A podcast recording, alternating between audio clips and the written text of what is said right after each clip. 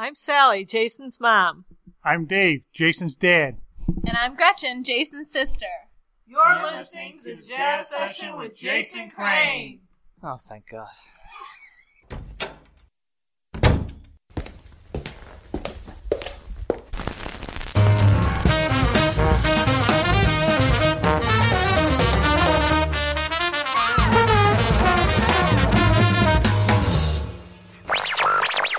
Lesson 1 Basic Hip. Welcome to the Jazz Session. I'm Jason Crane. This is episode number 456 for Thursday, January 14th, 2016. On today's show, trumpeter and composer Steve Lampert.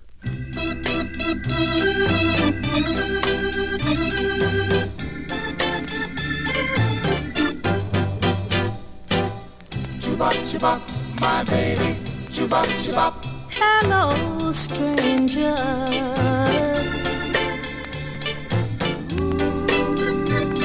It seems so good to see you back again. How long has it been? Seems like a mighty long time. Chubop, chubop, my baby. Ooh. It seems like a mighty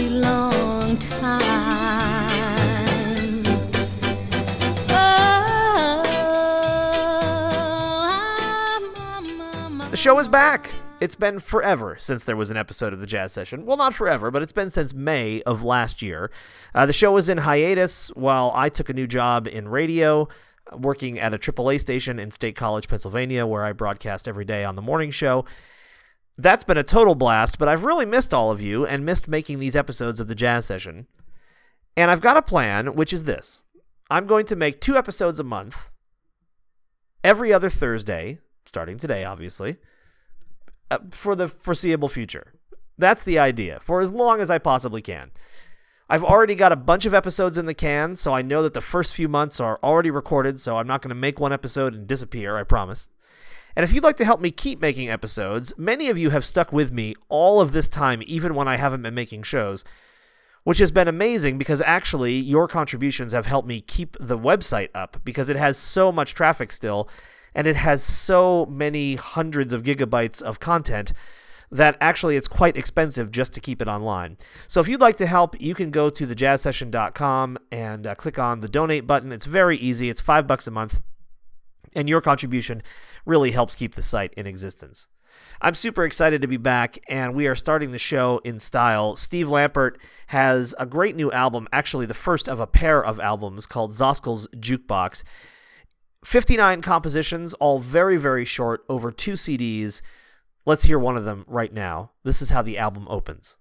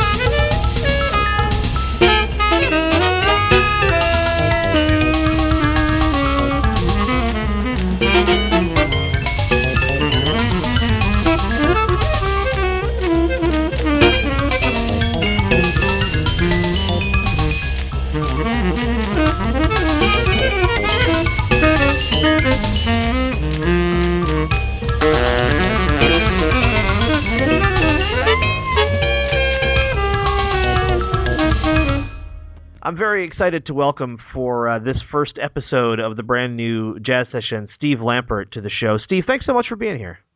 Uh, it's my pleasure, man. You've released half of and are about to release the other half of this really ambitious project called Zahskl's Jukebox. Uh, it's volume one and volume two. It's 59 pieces, which, first of all, is amazing when you say that. It's two, two records and 59 songs. Um, but when I listened to it the very first time, uh, I two images came into my head. Uh, one of them I I since have posted to social media uh, long after my first listening. But the first image that came to my head was I'm a big fan of The Hitchhiker's Guide to the Galaxy, um, and particularly the radio version from the the 70s. And this these two albums struck me very much as music that could have been playing on the main spaceship in those books while they're cruising the galaxy. It, it feels like that on the one hand. And then the other image that struck me was I lived in Japan for quite a while. And there's a you may know, but there's a game in Japan called pachinko, which is basically like a vertical pinball game that everybody plays, and it's it's kind of a, an easy way to gamble. And uh, this this album kind of reminded me of what you might hear in a pachinko parlor if you were to discover one on another Earth-like planet. That wasn't quite Earth, but it had some of the same tendencies. It's great, man. and uh, and given what you've written inside, which has kind of a, a space age feel to it as well, I wondered if you could maybe start us off by talking about like the thirty thousand foot view of this record, the the conceptual basis of these two volumes of Zahskl's Jukebox. Well, yeah. Um, the conceptual basis of it, I can describe best, I think, by reading actually the the short paragraph that's inside the uh, liner on the CD. Can I do that for you? Please do. Yeah. Okay. It says Zahskl and his gal pal like to cut school, chill on exoplanets, and dig hits from across the universe on his quantum jukebox. Sometimes they even check out music from a distant twinkle called Earth, makes them giggle and dance. So, I mean, that that really was the the conception of the thing. Before I wrote one note, that was the conception. So you you actually had that image in your brain before you even started writing the music. Totally. yeah, kind of kind of like a uh, you know a, a social music of the future kind of vibe. and were you I mean were you reading something that caused that to spring into your head? Was it one day you woke up and there it was? Do you have any idea where that image came from? It came from my interest in all things having to do with um, planetary science and with uh, you know ongoing research throughout the universe and so on.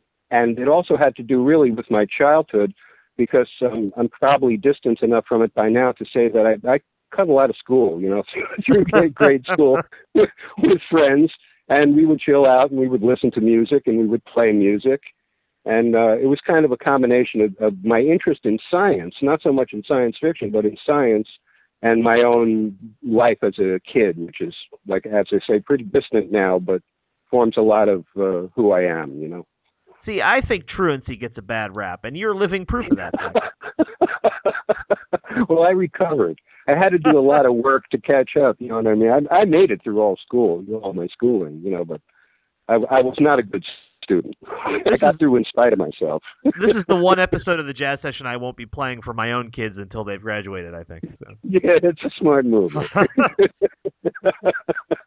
so it, it strikes me that it's quite a ways from.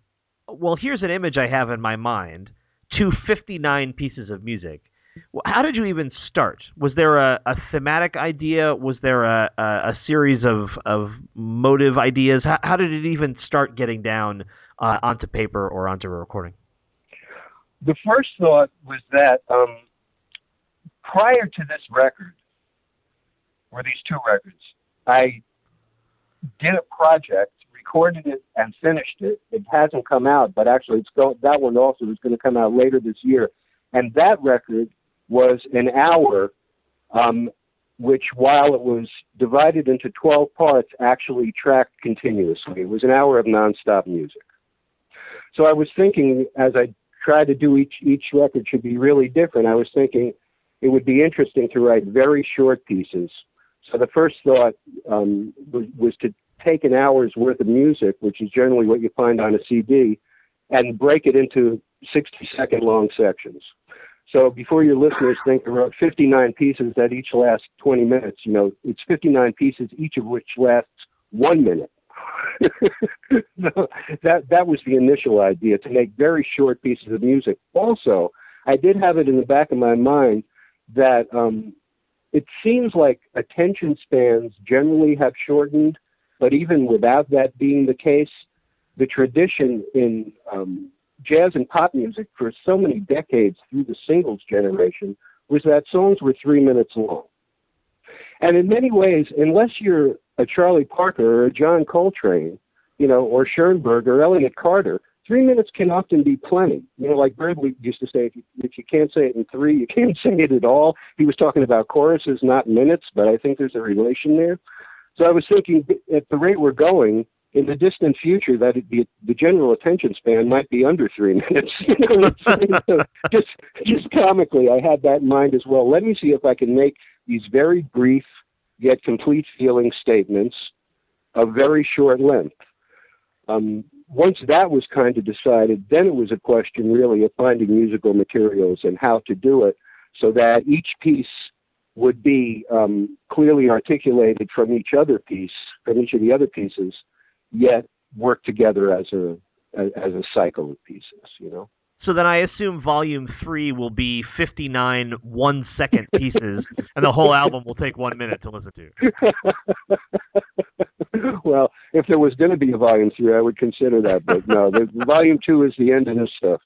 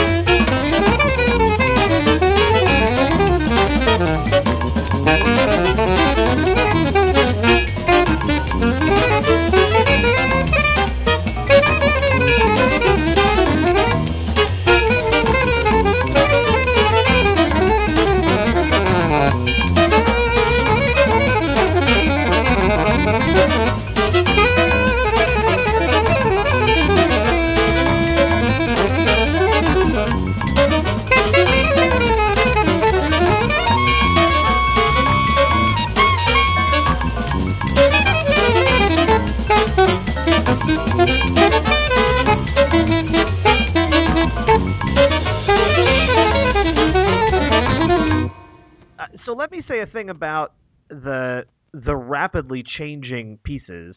I think actually make there's a lot of challenging music on these records, but there's because everything moves so quickly. I think the records are are really really listenable. Uh, in fact, I think these records are kind of indescribable. This is one of the times when I'm happiest that people are hearing excerpts from this album as we're talking, because I wouldn't really know how to put into words what these albums sound like all I know is that when I put them on, I'm I'm disappointed in the best way when they're over. You know, I think, oh wow, that was really really fun to listen to, and every time I go back, because so much is happening and going by so quickly, I feel it's like one of those uh, things you can dip back into again and again, and you find something new every time, which I I really don't get with a lot of records these days. Man, that's so nice. Thank you so much. I can't think of a, of a nicer compliment. And I know for myself that the music I love the most, regardless of its length, and I, I like some music that goes on for a very long time, the music grows shorter with every listening, often to the point where, where a 20 minute piece or a half hour piece feels like four or five minutes to me. It just it, it stops time in in the best way possible, you know. So that's that means something to me because I'm sure there are people that might, you know might listen to this music and be so completely perplexed that you know a half hour music feels like six hours. But if they feel like it's le- that it's less than than a half an hour, I'm I'm very pleased. And I've had a few people say that to me as well. That it seems to go by quickly and they like it. You know, so yeah, now, that's beautiful. Steve, uh, in terms of the compositions themselves, are there? And I, to be honest, I haven't, uh, you know, maybe been able to tease all of this out. But I feel like there are there are definitely pieces that build on other pieces or incorporate elements of other pieces. Like the, that if as you listen, you will you will hear certain ideas, whether they're rhythmic or melodic, uh, kind of come back in new permutations. Is that accurate? Um, yes, especially uh, rhythmically. The the way um, geez, I, I don't want to end up sounding like I'm like I'm giving a theory class, but especially rhythmically, um, one piece leads into the next. In all of these pieces, all 59 of them, there are two different metronomic speeds happening at once. There are two layers of rhythm, and one of the layers of rhythm in each piece, which is heard uh, being stated by a walking bass line, becomes the underlying pulse in the electronic percussion on the next piece. So there's this this kind of crisscrossing of um, rhythmic layers that leads you from one piece to the next. So on that side, yeah, absolutely, there's a tight relationship. And in terms of the pitch stuff, there are relationships, but um, they're not obvious um, in the compositions themselves. They may be more connected in a motivic way through the players themselves, through the uh, the soloists, Noah Preminger and John O'Gallagher.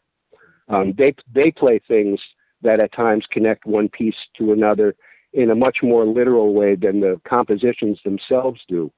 But the compositions um, are very much related pitch-wise structurally, um, as they all come from a particular family of um, what I would call bass lines, but which in reality are 12 tone rows. And those things do set up relationships as you move through the cycle. So that there's all kinds of interrelationships that are there, ranging really from very subtle to perhaps more obvious um, when it comes to the solo playing.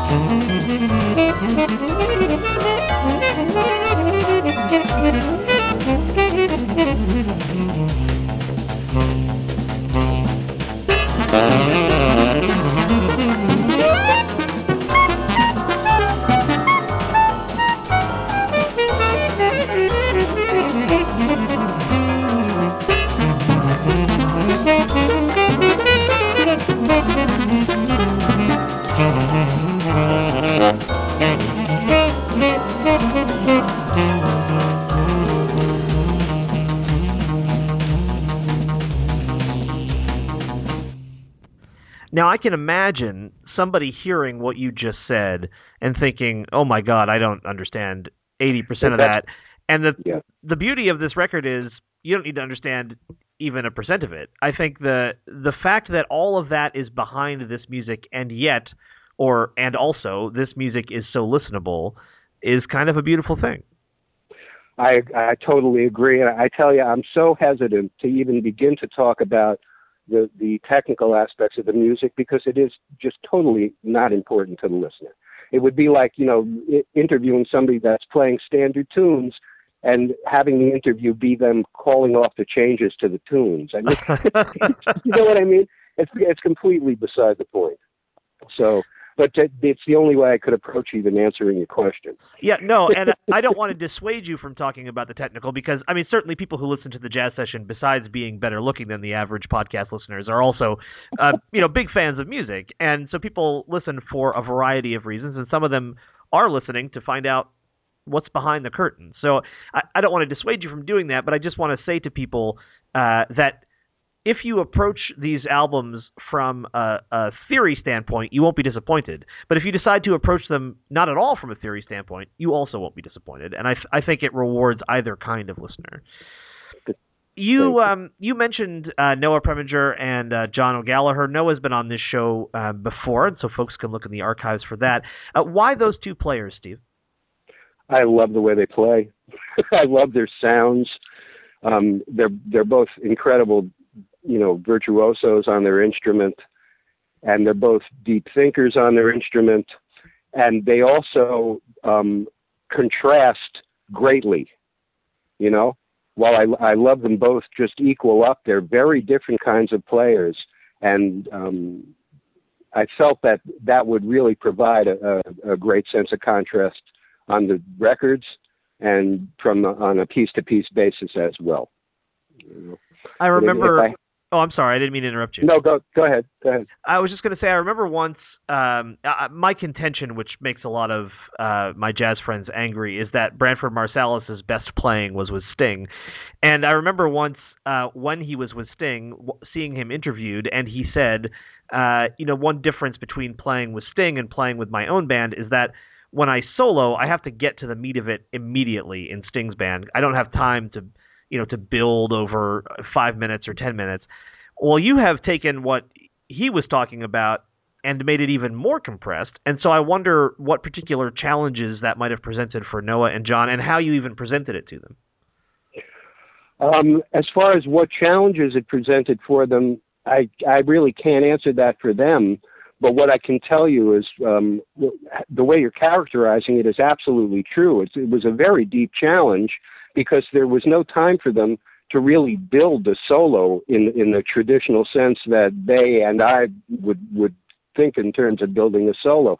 Had to come in, play something, make it go here, and stop. You know, um, the way I presented it to them was they had the bass lines um, for these pieces. This, this may actually cl- clarify it. I'm going to read just one paragraph that has to do again with the technical, and then I am going to leave it behind. But because we dealt with it, this may clarify it, and it'll help me to answer the immediate question. Great. Um, each individual piece is built on two bass lines, 12 tone rows, which also function as chords for that piece, and two metronomic speeds, except for piece 30, which is built on four bass lines, rows, and two metronomic speeds. The center of piece 30 serves as an axis around which the entire cycle reflects itself in various ways. The bass lines, in other words, the rows, chords, metronomic speeds, and order of soloists in the first half of the cycle all move backward in the second half of the cycle. But the pieces sound nothing alike. It's just the materials, individually and collectively, which are being retrograded. Now, what I gave to them in the studio was simply the bass lines. All that was on their music stands were bass lines, um, the total of which it actually ended up to 120 bass lines. Functioning wow. as, as ostinatos, there are two bass lines, two 12 tone row bass lines in each piece, except for piece 30, which has four.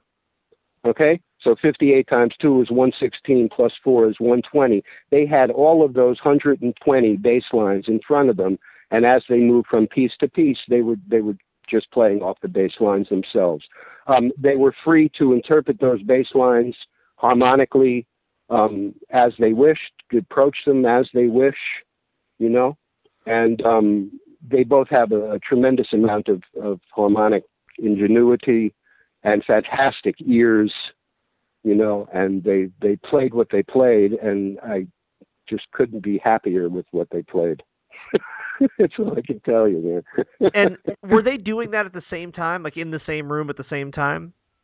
Um, on for the first volume, they were uh, they they were recorded on separate days. So no, okay. on the on the second volume, they actually were in the same room taking turns as we moved. The, I just went through them sequ- pieces sequentially, and you know if it was John's tune, he would blow, and then he would just sit there, and then Noah would blow on his tune, whatever. But they actually were at the mics in the same room at the same time.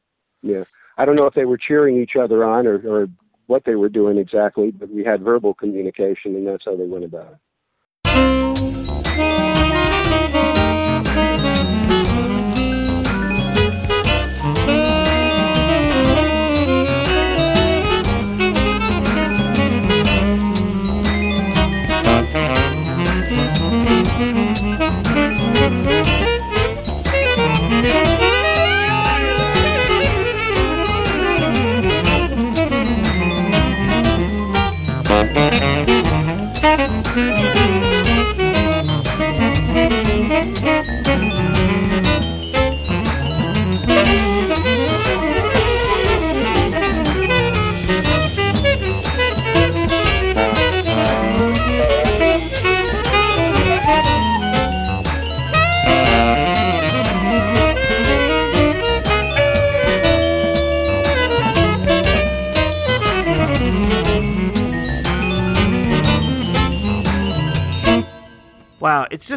Fascinating because I think you could listen to this and never think that the thing was put together in so.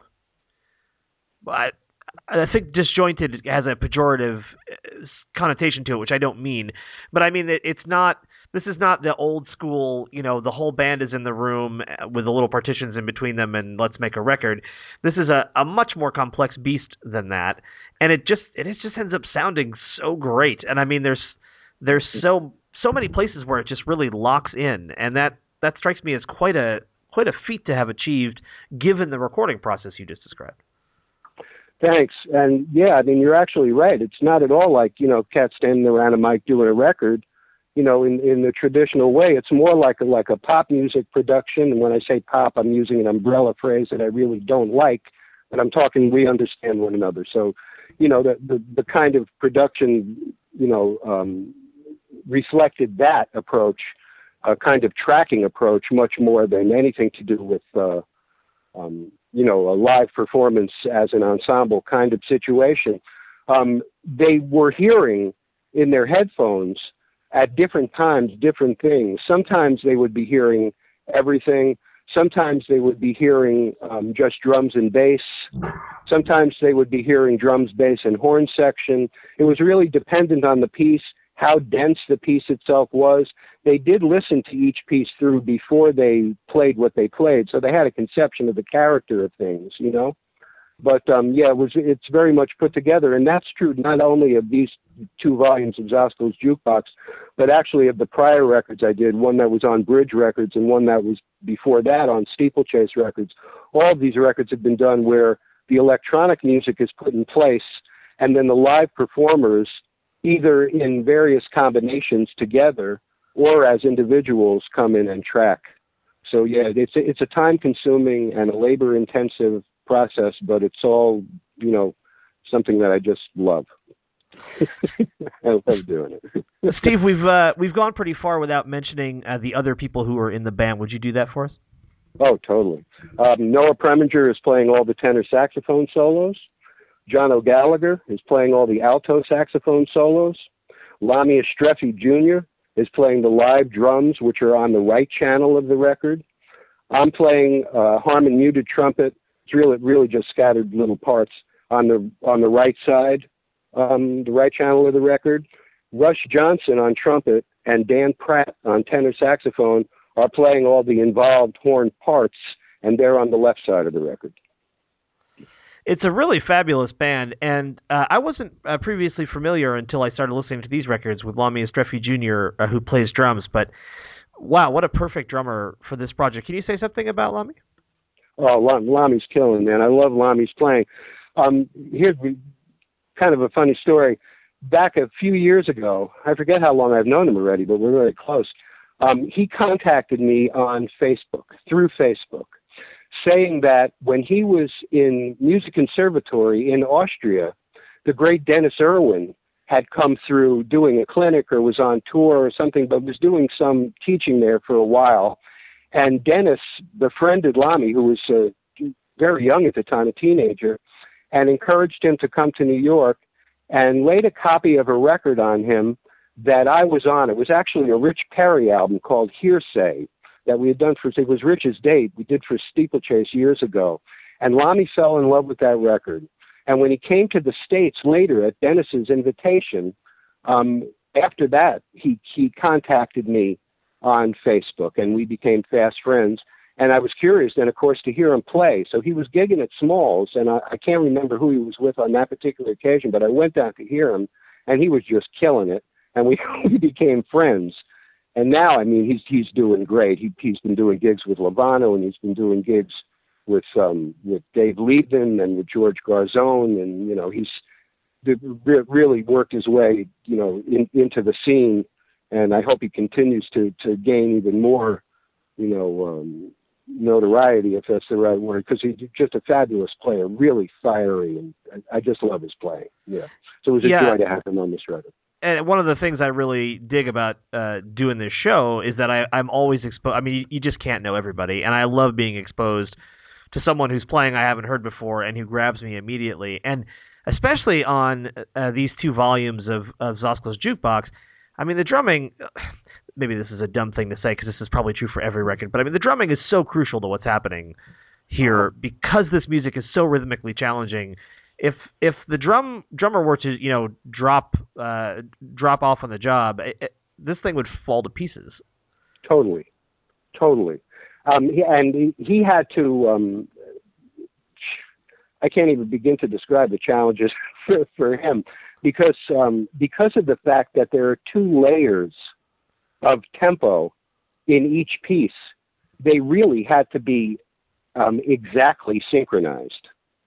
So what he played had to be on the money at all times. He was he was free to play stylistically and and interpret the way he wanted to interpret, but in terms of, of keeping the pulse like rock steady, um, he there was no no room for movement in the way that you would expect and want a live band to breathe. You know, no no band plays metronomically when you go to hear them on stage you know, I, I was I was so fortunate. I mean, I got to sit in front of Tony Williams with Miles and sit in front of Art Blakey and all those cats. I heard all that stuff, you know. And I mean, uh, you know, the music breathes. It, it moves around. You know, with this kind of a project where you're dealing with layering so much dense electronic music with live performance, um, there there was no um, possibility of, of that kind of motion you know. So it was really a very challenging thing, and he he just nailed it. He did a beautiful job.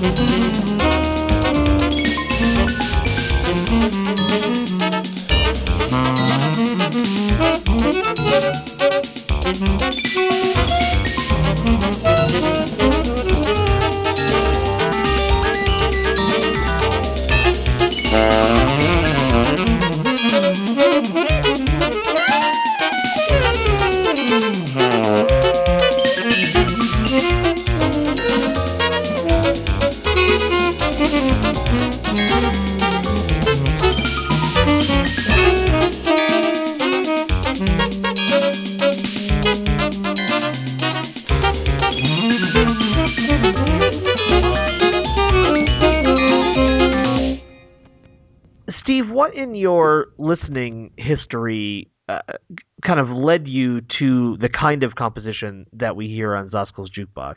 I mean, I I know a lot of the people that you've played with, and you know they're names that everybody who listens to this show would know. I mean, you've you've played with many many of the greats, but they're all the greats in a what I would say is a more kind of mainstream uh, setting than than this music. And so I wonder where where in your biography is the the DNA of of this kind of music? it's funny, man. You know, when when I was growing up, I mean, you know, as a teenager, you know, I started playing when I was nine, but but when I was a teenager, I met a guy who he and he said, "What do you want to do? You know, in music? What's your goal?" And at the time, I remember saying to him, "Oh man, you know, I, I want to play with the Messengers or with Horace Silver." And he looked at me and he said, "Well, you know, you, you're you're going to develop along those lines to try to do that. I know that, but you're going to be something else." And I kind of looked at him. I was almost like offended at the time, and I said, "Why do you say that?" His name's John. I said, "Why do you say that, John?" He said, "Because you like Hendrix and you like Charles Ives and you like all kinds of other things already." And that's going to make it hard for you just to contain yourself in that one thing. And I kind of blew it off at the time because I was just so devoted. You know, I mean, my dream was to be like a blue note trumpet player. You know, right? And so, so I just kind of blew it off, but it turned out to be right. And to, to answer your question, I mean, I grew up listening to all kinds of music, even though you know, quote unquote jazz, meaning like the the continuum from you know Lewis to Bird to Miles to Train and Beyond, even though even though that was central, I was already involved, even in passing, you know, as as a youngster, with um, contemporary classical music and with different kinds of popular music as well, and I've retained those interests. So when I put when I really began to find myself in terms of writing the music I wanted to write or being able to get to the kind of music I wanted to write, I had long since had a conception of that music. And it was not straight ahead. You know, it, was, it wasn't hard bop or anything resembling that. I, it was something else that I had in, in visions, you know, that I had in my head somehow. And it was a question of being able to do it, you know. But by the time I got into my 20s, certainly by my later 20s, I was really very deeply involved with um, with an interest and a study of contemporary classical music, and that had a profound effect. And with the dawning of different kinds of electronic based popular music, um, that had a, had a had an effect. You know, Bjork's music or or uh, MIA or Dawn Richard to mention some current performers, Flylo, you know, or even Erykah Badu, who who might stand apart from the rest of them in many ways, but still that kind of thing um, is is important to me. You know, it's not that I wanted the style of that music, but there was the the sound world, especially in Bjork's music, the sound world of it, and the sonic surface of her music and a lot of those other people that I mentioned became very important. At the same time, the kinds of musical materials that I was becoming familiar with and then studying in, say, Schoenberg's music or Charles Wuorinen's music or Elliott Carter's music, those things became very important to me. And of course, in the background, still all, you know, forevermore will be home. It is all the, the Blue Note catalog and Bird and Miles and Train and all of that stuff. So it's never like I'm sitting down trying to make a hybrid music. It just kind of, it comes out this way. yeah which I think is perfect. I mean, I I think part of this is because of what I've been listening to recently. But for example, uh, in the last couple times I listened to these records, uh, to Zahskl's Jukebox one and two, um, I was thinking of Ligeti, and part of that is because I've been listening to a bunch of Ligeti recently for another reason. Um, you know, but the you know incredible rhythmic complexity and and creativity, and I I love that idea we always talk about the fact that what you're supposed to do is absorb all this other music and then sound like yourself, you know, as a result of the absorption. I don't think everybody always gets there. I think a lot of people absorb music and then they play that music back. Um, this, to me, these records sound, and and these are the records on which I'm basing what I think you sound like. But these records sound like a person distinct from all those other things that you just mentioned, which I really dig about them. And I think it's uh, I mean, this is mostly a compliment, not a question, but it's. I think that's quite an achievement. That's quite a thing to to be able to hear the strains of all those things in the music, but never to think, oh, well, that's kind of derivative of this and that's kind of derivative of that. I mean, this just sounds like, oh, this is Steve Lampert's sound. Thank you so much. Yeah, I mean, I, that, that to me, it, it is the goal, but I don't feel it's a goal you can force. It's a goal that takes, I think, at least for most people, a long time and you know a lot of a lot of music you know hearing a lot of music and really um, studying a lot of music really assimilating a lot of music that you take it take what you need from it inside you to a point where it becomes like your name like your fingerprint it just becomes part of you somehow you know but I, I think that that is the goal. I mean, I certainly would never dream in a in a million years of, of you know trying to duplicate any of that stuff. Um, it's not me. And, uh, well, maybe I should just put a period at the end of that. I, I just know it's not me. You know, no matter how much I love Elliott Carter's music, and God knows I love it, or Schoenberg's music, you know, and so on. I mean, I, I could, um, it, it's not me. I like music with a beat you know, with a, I like music with a beat in the sense that social music, as Miles used to call it, of all types have a beat. I like to be able to tap my foot for my own music and for the kind of stuff that I like to play. It's not that I miss that in in the great music that I love. I certainly don't miss it when I listen to Carter or the Wuorinen, but for myself, it's it's a core value.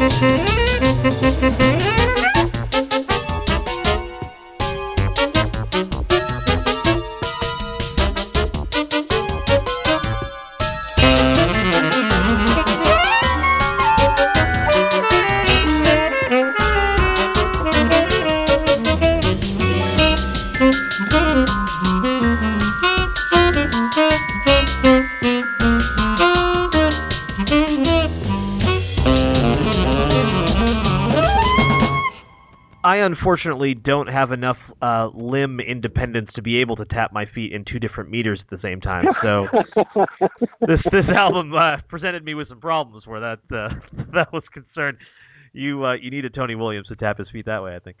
Um, so uh, one thing I learned about you, and I actually learned it in the 30 seconds that we talked before we started recording, um, was uh, I I said to you if there are gigs that you want to promote, then at you know at the end of this thing you should talk about them, and you told me well that's not going to be an issue, uh, and I'm I'm curious as to why. The reason why, as I explained to you very briefly before, I mean I, I haven't played a gig in a long, long, long time, and the reason for that um, actually, there's reasons for that, many reasons.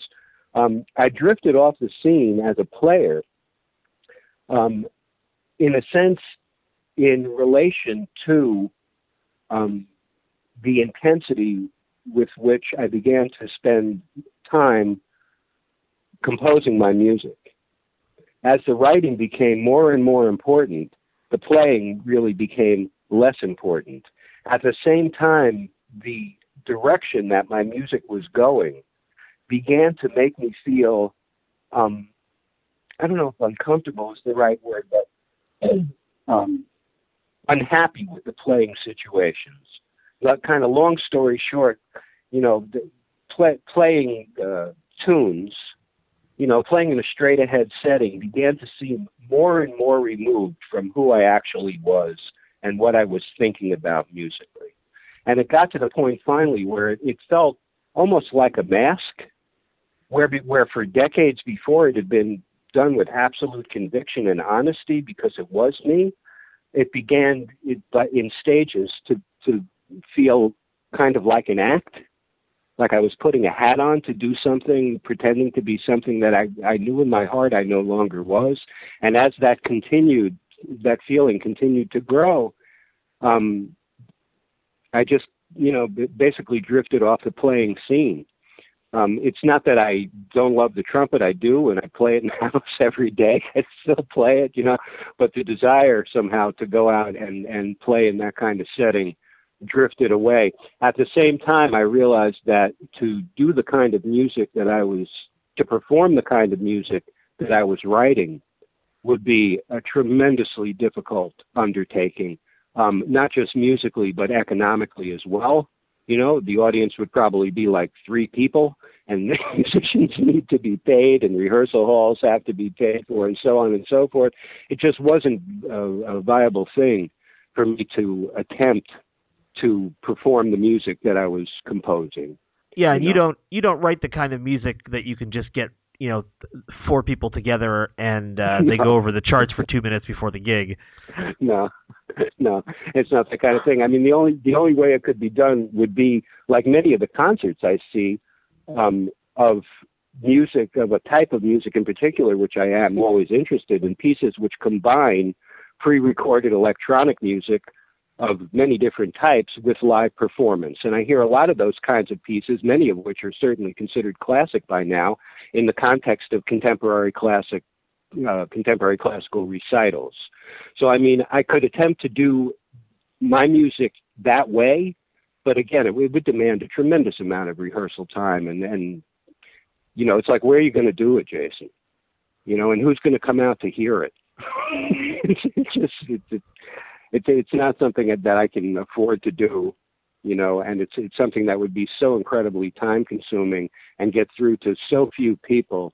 I'd, I've just never been willing really to get involved with it. You know, if I if I if I had come to this music when I was 20 or 25, it might have been a different story. But it took me a long time. I mean, I I didn't make my first the first record of my own music, the one for Steeplechase, until I was um, almost 40 years old and that that represents a long period of, of development and, and growth until I really felt like, okay, I have something of my own to say, and now I really want to say it, you know.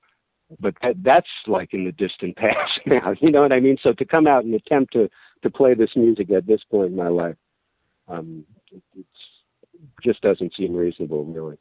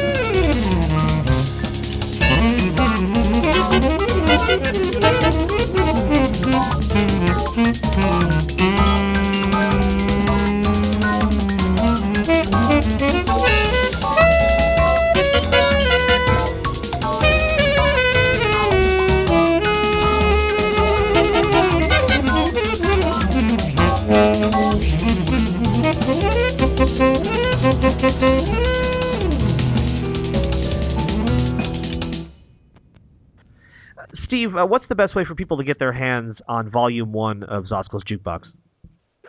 Um, well, it's available uh, through iTunes, and it's available in physical form through CD Baby.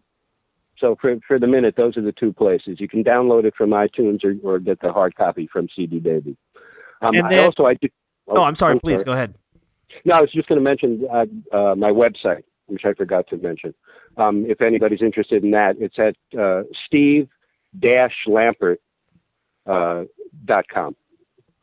Uh, we'll have links to uh, all of that at thejazzsession.com in the show notes for this show.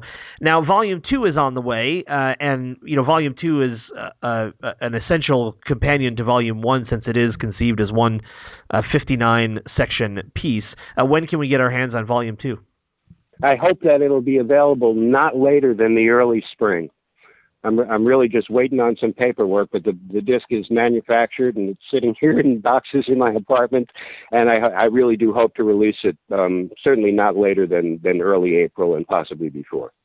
And you know, not to brag, but as is clear to the listeners from this interview, I have a copy. So sorry, all the listeners, but you can get yours very soon. Uh, and trust me, it's well worth it. Uh, my guest uh, for this show, for I, I couldn't think of a better way to uh, bring the jazz session back uh, than highlighting this really creative and wonderful music. Uh, my guest is Steve Lampert.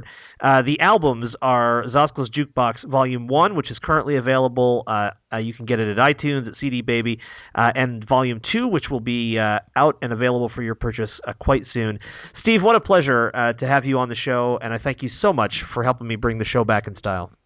Oh man, that thank you so much for having me on, and thank you for doing this wonderful show, man. It means everything to to the community. Really, I think we're all very grateful to have you doing this, and continued success with it, Jason.